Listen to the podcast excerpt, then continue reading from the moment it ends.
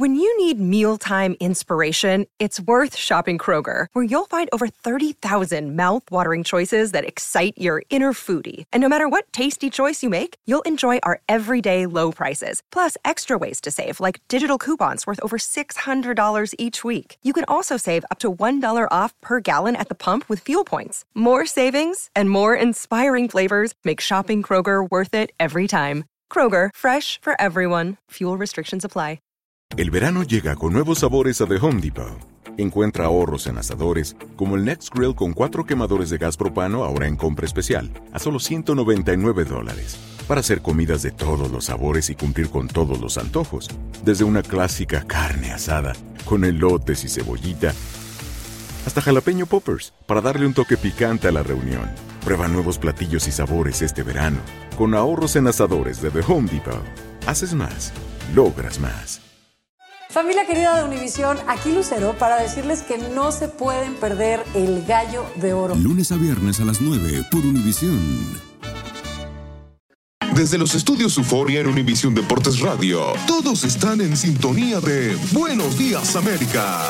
Aquí en Buenos Días América, lo mejor en noticias, actualidad, entretenimiento y deportes. Porque desde temprano debes estar informado y saber de todo. Para salir de casa y empezar tu día con energía y optimismo, tienes que escuchar Buenos Días América, donde vivimos tu pasión. Buenos Días América.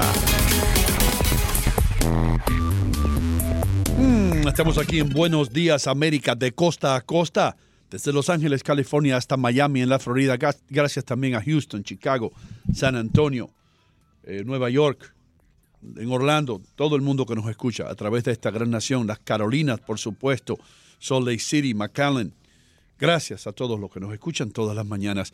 En la Florida está Andreina Gandica. ¿Cómo te sientes? Hello, hello, Hino Gómez. Buenos días, América. Bueno, ya estamos en el ombliguito del programa, pero en la rodilla de la semana. Sí. Esta semana me ha pasado muy, muy rápido. ¿Qué está pasando aquí? Ya se terminó el mes de febrero. ¡Qué barbaridad! Yeah. Bueno, estamos listos para continuar hasta las 10 de la mañana, hora del este, recordándoles las diferentes vías por donde pueden hacerlo, las emisoras locales, pero además un par de aplicaciones que les recomiendo. Euforia, por supuesto. Si está en los Estados Unidos, puede ubicarnos allí en Euforia, como Univisión Deportes Radio. Y Tunín, inclusive si están fuera del país, pueden hacerlo. Nos lleva allí en la maletica y así nos puede escuchar o recomendarnos. Gracias por estar también en sintonía a través del canal 467 de Sirius XM. Y nuestra página en Facebook, no lo olviden, es Buenos Días AM. Así es, muchísimas gracias. Y si no nos quieren escuchar, es porque no quieren escuchar. Pero si usted nos escucha una vez, créame que va a ser nuestro compañero por 4 horas todos los días de lunes a viernes. Doctor Mejía, ¿cómo tú estás? Buenos días, chicos. Buenos días otra vez. 28 de febrero, último día de este mes. Este es el día número 59 del calendario. 307 días para que este año concluya. En Uruguay se está celebrando hoy el grito de Asensio y en Argentina, Día del Bailarín. Dios mío. Eso. Vamos a ver qué cosa más hacer. ¿Está bien? ¿Ya terminaste con tus días? Terminé. ¿Quiere más? No, está bien ya, please. A veces te ponían vicioso. No, that's good. Está bien. Y mucho se habla, por supuesto, ustedes en las noticias ven a Michael Cohen, la investigación de Mueller, esto para aquí, esto para allá, términos legales que nadie entiende, pero ahora tenemos con nosotros a Joseph Maalouf. Él es abogado constitucionalista y nos va a hablar un poco acerca de todo lo que está pasando en las cortes norteamericanas de una manera que todo el mundo pueda entender. Abogado, bienvenido a Buenos Días América. ¿Cómo está usted? Muy bien y gracias por tenerme. Es un placer estar con ustedes. Bueno, la primera pregunta, le voy a hacer la pregunta esta porque es lo que está ahora mismo en la palestra. Michael Cohen, con los pies contra el fuego, como se dice. El presidente Trump, por un lado, dice que no se le puede creer porque es un hombre que va para la cárcel en unos meses a cumplir 3 años por mentirle al Congreso. Por otra parte, el Congreso dice no, hay que escuchar a este señor. ¿Quién usted cree que es el ganador aquí? ¿El presidente Trump que dice que Cohen es un mentiroso o el Congreso que quiere mostrar en sí lo que Cohen dice acerca de Trump?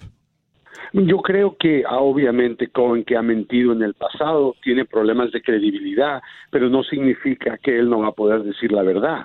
Él está enfrente del Congreso no solamente ayer, antier y hoy, dando testimonio bajo juramento, y por cada mentira podría confrontar 5 años en cárcel, adicionales a los 3 años que va a servir.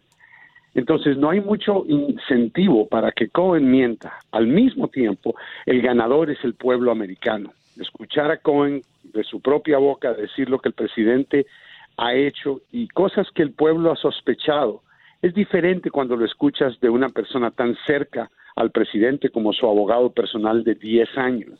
Ahora, obviamente, en el Congreso lo que vimos ayer es el Partido Republicano atacando la credibilidad de Cohen y el Partido Demócrata tratando de atacar al presidente. Esa es la política aquí en Estados Unidos, desgraciadamente, y como esto podría resultar en un juicio político, la parte legal no es tan importante. Abogado, estuve leyendo que más de 2/3 de los electores estadounidenses consideran que este informe preparado por el fiscal especial Mueller sobre la presunta colusión entre la campaña de Trump y Rusia debe darse a conocer al público. ¿Esto es probable que se dé, es decir, la publicación? Y si ocurre, ¿qué efecto tendría? Bueno, yo creo que es difícil saber qué tanto del reporte vamos a poder ver. Las regulaciones por la cual Mueller está trabajando, bajo esas regulaciones el reporte va bajo de una manera confidencial al secretario de Justicia, y el procurador, el fiscal general va a poder determinar qué partes y todo o no todo el pueblo puede ver, pero las repercusiones son grandes porque el pueblo, aunque no vea todo, no es el que acusa al presidente, esencialmente es la Cámara. Entonces la Cámara, donde la mayoría está controlada por los demócratas ahora, va a poder escuchar más de lo que el pueblo va a escuchar y determinar por medio de audiencias, ya sea secretas o públicas, si hay suficiente para enjuiciar al presidente políticamente. Así que yo no estoy seguro qué tanto vamos a ver del reporte, en particular lo que es colusión con Rusia, pero suficiente va a llegar a manos de la Cámara para poder hacer un juicio político en contra del presidente. Abogado, hemos escuchado mucho el término colusión, pero ¿qué es lo que significa colusión para el que no es abogado? Sí, mira, colusión es un término que tiene que ver con coordinación de esfuerzos para llegar a una meta. Entonces, la meta aquí era ganar las elecciones. Y si tú tienes Rusia coordinando con WikiLeaks, por ejemplo, y con el presidente o con cualquier miembro de la campaña, cuando se van a hacer ataques en los medios, por ejemplo, con los correos electrónicos y cosas así, esa coordinación es lo que le llaman colusión. Bajo la ley, colusión no es un crimen. Lo que es un crimen bajo la ley, y el término que deberíamos estar usando, es conspiración. Y ese es el esfuerzo entre una o más personas para llevar a cabo un crimen. Y si el presidente coordinó o su campaña coordinó con los rusos para poder, por ejemplo, humillar a los demócratas con los correos electrónicos de WikiLeaks y cosas de esa índole, entonces eso es en violación de la Ley Federal de Elecciones en Estados Unidos, lo cual es un crimen. Y eso es lo que obviamente el presidente podría confrontar como consecuencia de colusión. Pero la palabra colusión es una distracción para mí, es conspiración el término correcto. Ok. Licenciado, muchas veces escuchamos por los expertos como usted que el presidente de los Estados Unidos no puede ser enjuiciado mientras que esté en la presidencia. Explíqueme un poco eso, porque entonces, ¿para qué todo este esfuerzo? Oh, bueno, varias cosas. Número uno, lo que han escuchado es una póliza. Uh-huh. Una política que tiene el Departamento de Justicia de no enjuiciar a un presidente durante el tiempo que está sirviendo como presidente, porque está ocupado con lo que se supone son cosas mucho más importantes, la nación, la seguridad nacional. Uh-huh. Entonces, el Departamento de Justicia tiene esta política, no es una ley. Si ellos quisieran, pudieran acusar al presidente ahora mismo si ellos creen que él ha cometido un crimen. Uh-huh. En términos prácticos, lo que hacen es que acusan al presidente de todos estos crímenes después de que él sale de la presidencia. Okay. Y hay crímenes que se prescriben en cierto tiempo y por eso es que hacen lo que le llaman una acusación bajo sello, okay, donde la acusación la presentan ahora, la mantienen secreta y ya cuando el presidente sale de la oficina le dan la acusación y tiene que ir a corte. Así que no es inmunidad, okay, es simplemente retrasar el proceso. Entonces, ¿qué fue lo que sucedió con Richard Nixon y Watergate, el escándalo aquel? Porque Richard Nixon fue destituido de la presidencia de los Estados Unidos.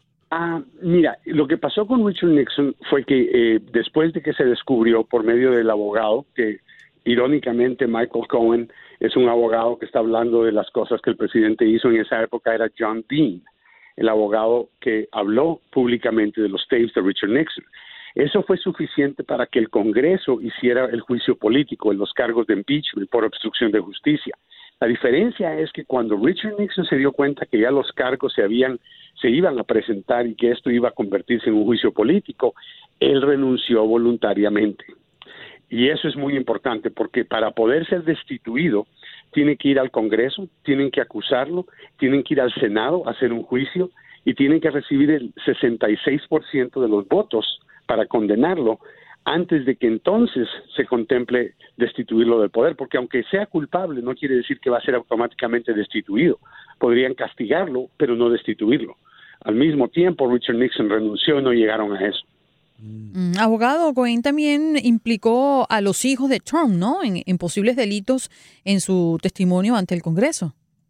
Muy inteligentemente, todos estamos todavía queriendo saber qué pasó en la torre en junio del 2016, cuando Donald Trump Jr., Jared Kushner, Paul Manafort y otros rusos se reunieron para ofrecer información dañina en contra de Hillary Clinton. Y eso es ilegal porque estás colaborando con un país extranjero que está prohibido hacerse en elecciones en este país. Entonces, los hijos del presidente que hicieron, o por lo menos Donald Trump Jr., que coordinó esa reunión, aparentemente se han metido mucho más en la campaña de lo que sabíamos antes. Yo creo que por eso es de que lo han envuelto en el caso y quieren envolverlo, y por eso es que Cohen habla de ellos. Yo creo que ellos, en particular Donald Trump Jr., tiene riesgo de quedar en una posición en donde podría ser acusado de un crimen, o tal vez fue acusado ya de un crimen, pero no lo sabemos porque está bajo sello. Bien, estamos conversando con Joseph Maalouf, abogado constitucionalista. Aquí me escribe un amigo en nuestra página de Facebook acerca de la enmienda 25 que dice que contempla la posibilidad de destituir a un presidente. Si usted pudiera explicarlo un poquito. La enmienda 25 tiene que ver con un presidente que está discapacitado para poder servir en su función. El ejemplo más claro es Ronald Reagan cuando tuvo una operación, cuando recibió un balazo y lo operaron y estaba bajo anestesia. Técnicamente está él sin poder servir como presidente y entonces en esa instancia él pierde el poder, el vicepresidente toma control y cuando ya está bien regresa al poder. En el caso del presidente lo que sabemos y no está confirmado todavía es que al comienzo cuando despidió a James Comey, el director del FBI, se preocuparon mucho y pensaron, este presidente tal vez está fuera de control y tenemos que ver si mentalmente está en su función para servir.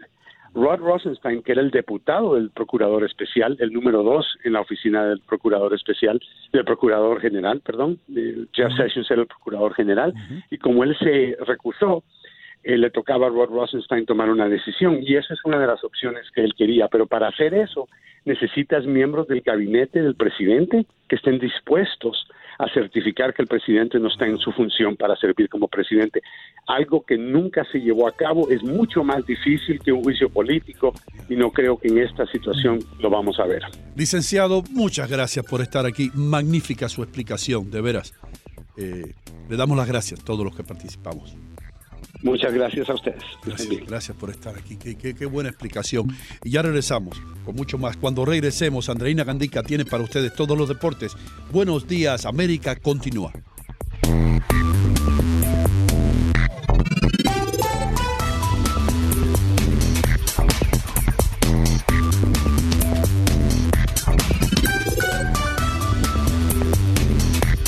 Buenos días, América. Solo en Univisión Deportes Radio.